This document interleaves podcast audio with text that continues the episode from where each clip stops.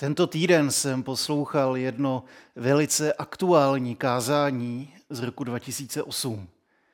Tehdy byl za prezidenta ve Spojených státech zvolen Barack Obama a lidé s velkými nadějemi očekávali změnu, který nový prezident má přinést. Sliboval mír, prosperitu a spousta lidí se na něj dívalo jako na spasitele. O 12 let později se ocitáme ve světě, který má ke slibovanému ráji na zemi daleko. Nakonec se ukázalo, že to přeci jen spasitel nebyl, že měl svoje chyby a že to byl prostě jen další prezident. Svět je pořád sužován válkami, pořád řádí pandemie koronaviru, společnost je víc a víc rozdělovaná, raketově stoupá zadlužení, šíří se fake news a populističtí politikové se zasazují o to, že narůstá nedůvěra nejenom ve vládu, ale v jakoukoliv instituci.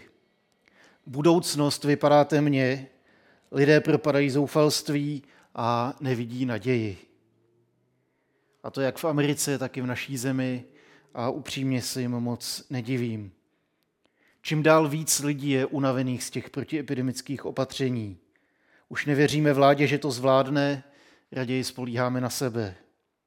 Frustrují nás ty neustálé změny, eh, co platí, co neplatí a vidíme zatím jen další a další omezení pro život. Jsme bombardováni zprávami o zahlcených nemocnicích a jako Češi si na to ani nemůžeme postěžovat u piva, protože nám zavřeli hospody. Slova o naději pak spíš vedou ke vzteku, než k Ježíši. Do tohoto světa nutně potřebuje zaznít dobrá zpráva. Svět nutně potřebuje slyšet evangelium. Svět potřebuje naději, o kterou se může opřít. Protože lidé se chytají jako stébla eh, každý naděje, kterou mají po ruce. Přestože situace vypadá jakkoliv, tak jsem přesvědčený o tom a vím, že existuje něco, jako je naděje. Že má jméno Ježíš a že ji můžeme najít v Novém zákoně. Příběh Ježíše a jeho církve se stal součástí starodávných textů, které se staly součástí Bible. A tyhle texty dodnes promlouvají. Bůh skrze ně k nám dodnes promlouvá a mění životy. A mé přání sobě i vám je, abychom i dnes mohli tyto texty nechat promluvit. Aby zazněl hlas naděje, kterým není nic jiného než Boží slovo, které má moc protrhnout ty černé mraky a nechat zazářit světlu života, světlu naděje, světlu změny, že Pán Bůh to nějak zařídí, že to dobře dopadne.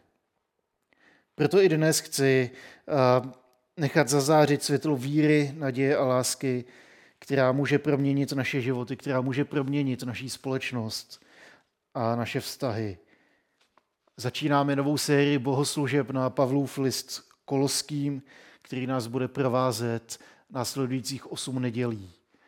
Dovolte mi tedy začít první částí tohoto dopisu. Je to prvních 14 veršů z Pavlova listu Koloským. Pavel z boží vůle a poštol Krista Ježíše a bratr Timoteus, svatým a věrným bratrům v Kristu, kteří jsou v Kolosách. Milost vám a pokoj od Boha, našeho Otce Kdykoliv se za vás modlíme, děkujeme Bohu, Otci našeho Pána Ježíše Krista, neboť jsme se doslechli o vaší víře v Krista Ježíše, o lásce, kterou máte ke všem svatým a obojí pramení z naděje, které je pro vás uložena v nebi, jak už jste slyšeli, když jste slovo pravdy, totiž evangelium, přišlo k vám. To nese ovoce a rozrůstá se po celém světě. A stejně tak je tomu u vás ode dne, kdy jste uslyšeli a opravdově poznali Boží milost. To, všte, to vše jste se dozvěděli od našeho milovaného spoluslužebníka Epafra, který je vůči vám věrný Kristův služebník a který nám také pověděl o vaší lásce v duchu. Ode dne, kdy jsme o vás uslyšeli, proto nepřestáváme v modlitbách prosit, abyste byli ve vší moudrosti a duchovním porozumění naplněni poznáním jeho vůle. Abyste svým životem dělali vždy pánu čest a radost abyste stále nesli ovoce dobrých skutků, rostli v poznávání Boha, byli všemožně posilováni mocí Jeho slávy, abyste mohli všechno trpělivě překonat a abyste s radostí děkovali Otci, který vám umožnil podíl na dědictví svatých ve světle. On nás vysvobodil z nadvlády temnoty a přenesl do království svého milovaného syna, v se nám dostalo vykoupení, totiž odpuštění hříchů.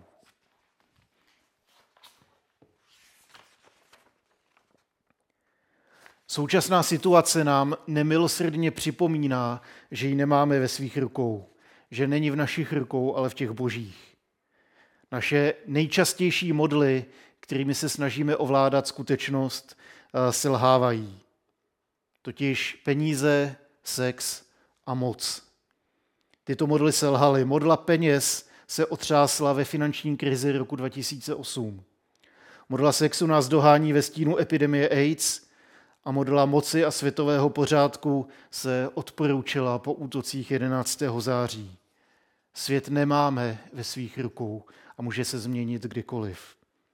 Proto se nyní můžeme podívat do doby Pavlových adresátů na světovou velmoc, na římskou říši.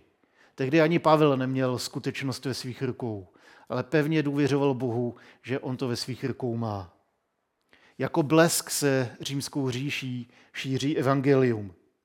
Celý svět slyšel novinku o mladém nadějném vůdci, který začíná vládnout ve světové velmoci. Starý vůdce byl méně a méně populární.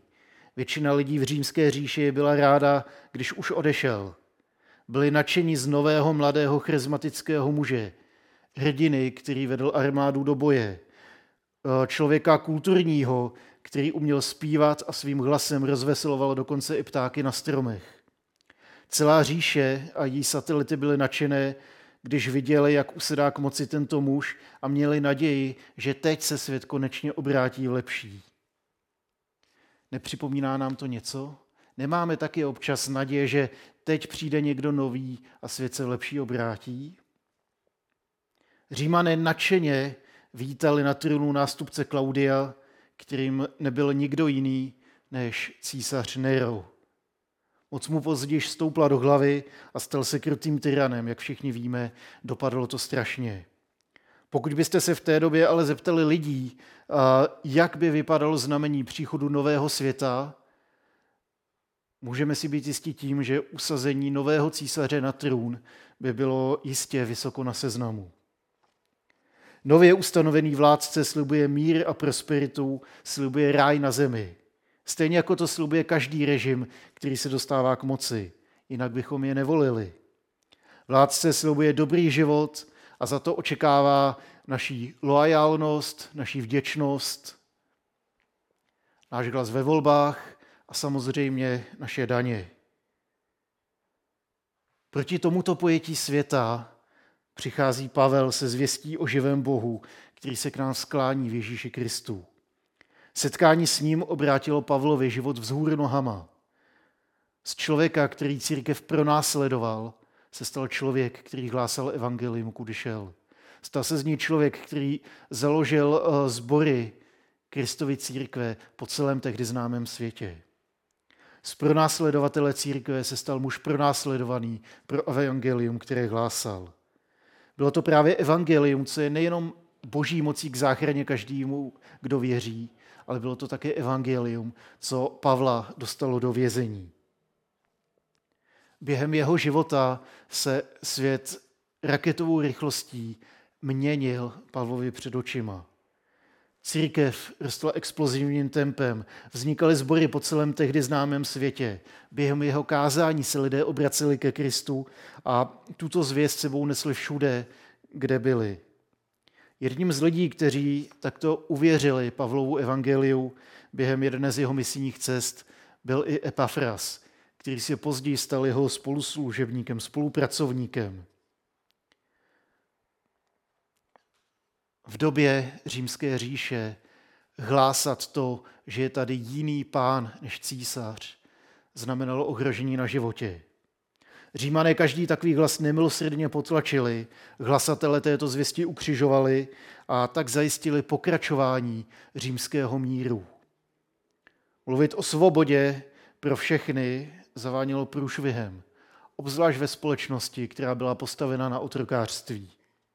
Zkrátka, Pavlův dopis Koloským Musel znít bláznivě, urážlivě, divně, jako z jiného světa.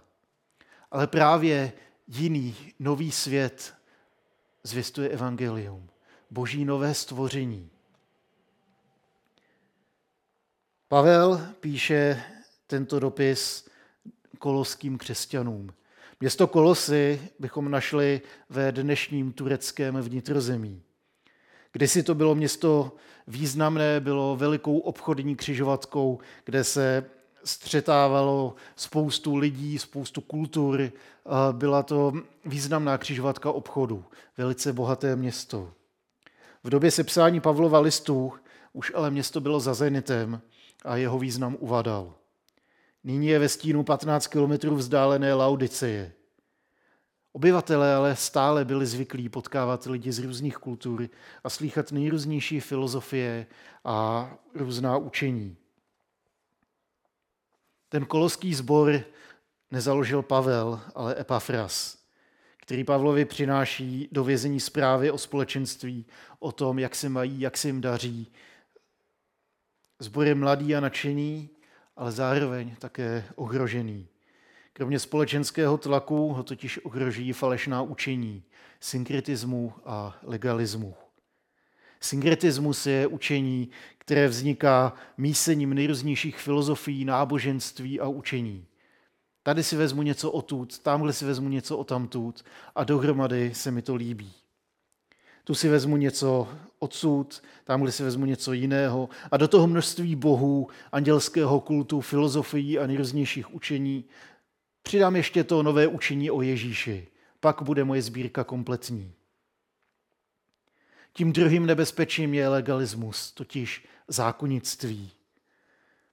Na Koloské byl vyvíjený zvýšený tlak od židovské komunity, aby se křesťané drželi všech přikázání Tóry, aby si tímhle způsobem zajistili boží přízeň.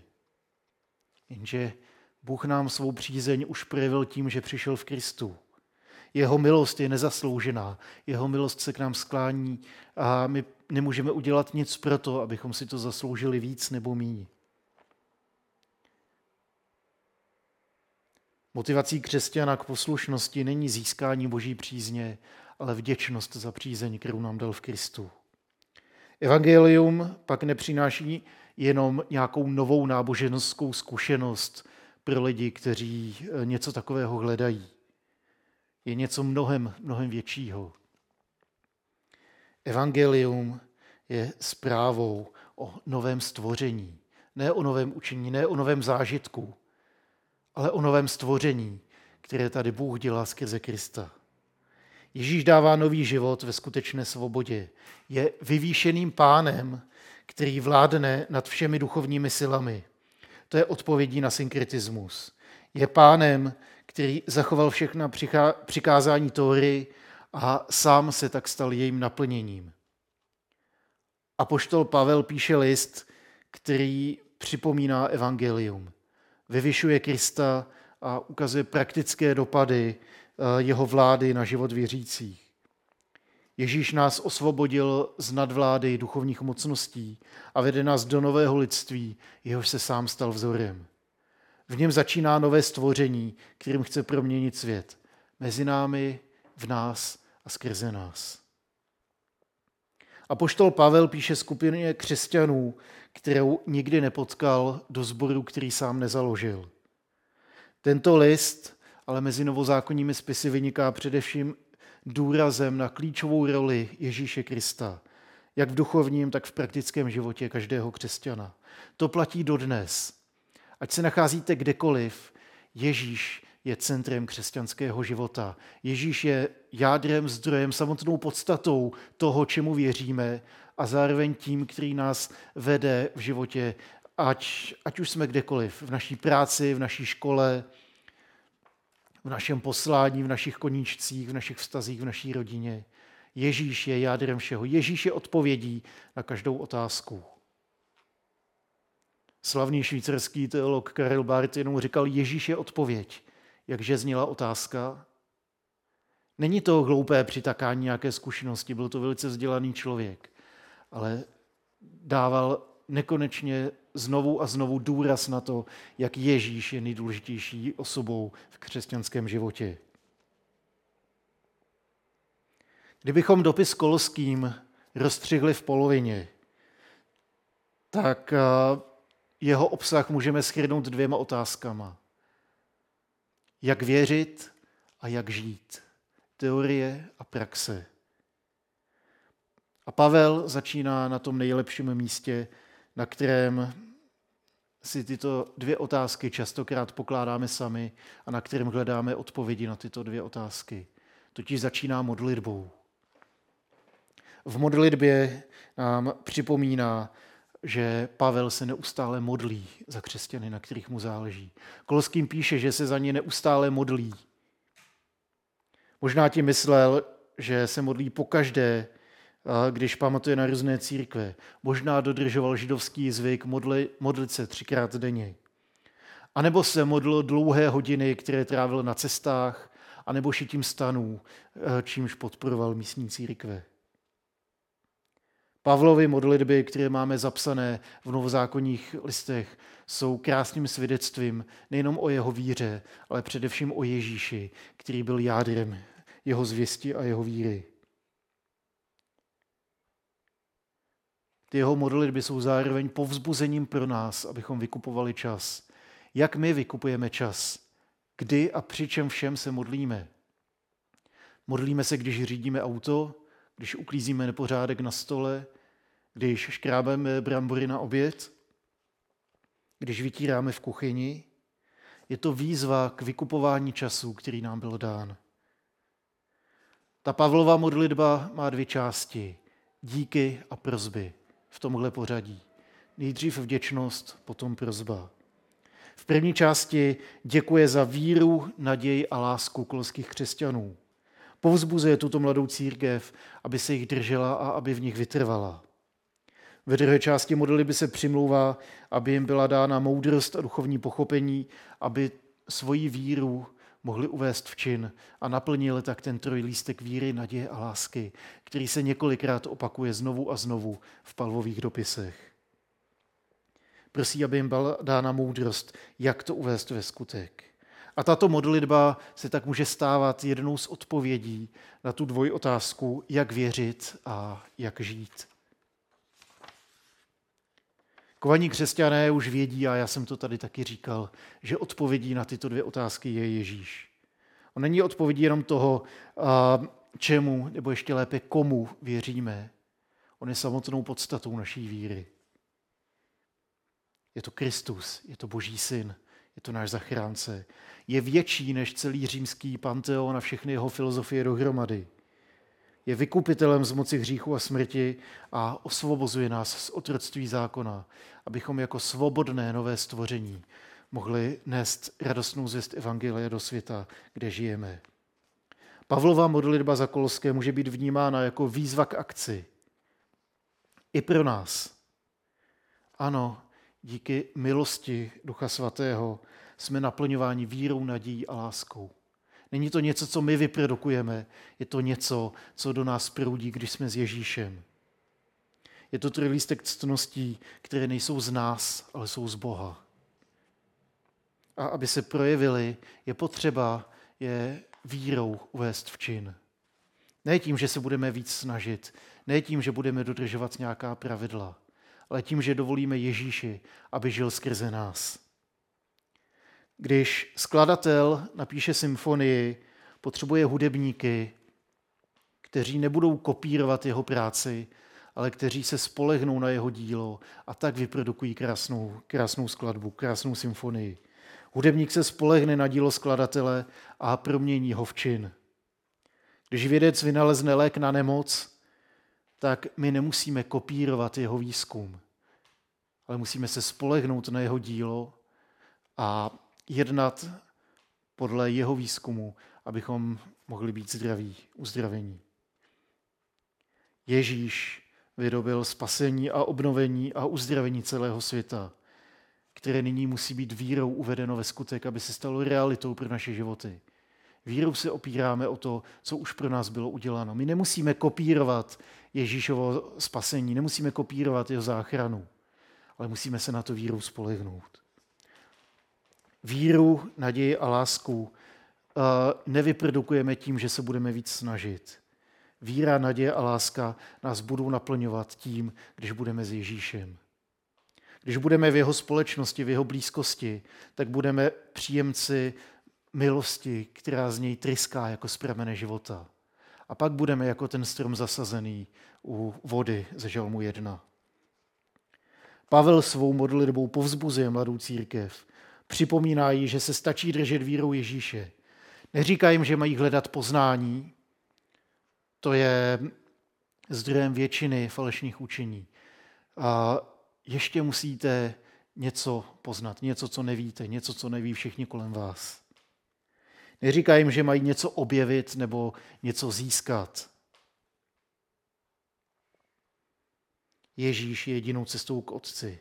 Nepotřebujeme kromě něj ani nic objevit, žádné nové učení, jak, jak to říkal synkretismus. To je takhle filozofie, tohle náboženství, tenhle Bůh. Vy to musíte objevit a najít tu správnou kombinaci. Ne, Ježíš je tou cestou. A nemusíme si to ani nějak zasloužit, jak říkají zákonníci. Když dodržíte takhle, takhle a takhle přikázání a vyvarujete se toho, toho a toho, tak získáte boží přízeň. Bůh nám svoji přízeň projevil, když přišel v Ježíši Kristu. Přichází k nám a chce se nám dát poznat. Otázka je, jestli se vírou spolehneme na jeho dílo. Pozvěme ho dál a jsem přesvědčený o tom, že pak skutečně poznáme, co to je víra, naděje a láska v plnosti. Když budeme s Ježíšem, budeme naplňovaní jeho milostí. Naplní nás svým duchem, svojí milostí, svojí mocí. Pak budeme na počátku toho, o čem Pavel píše, když myslí nové stvoření. Amen.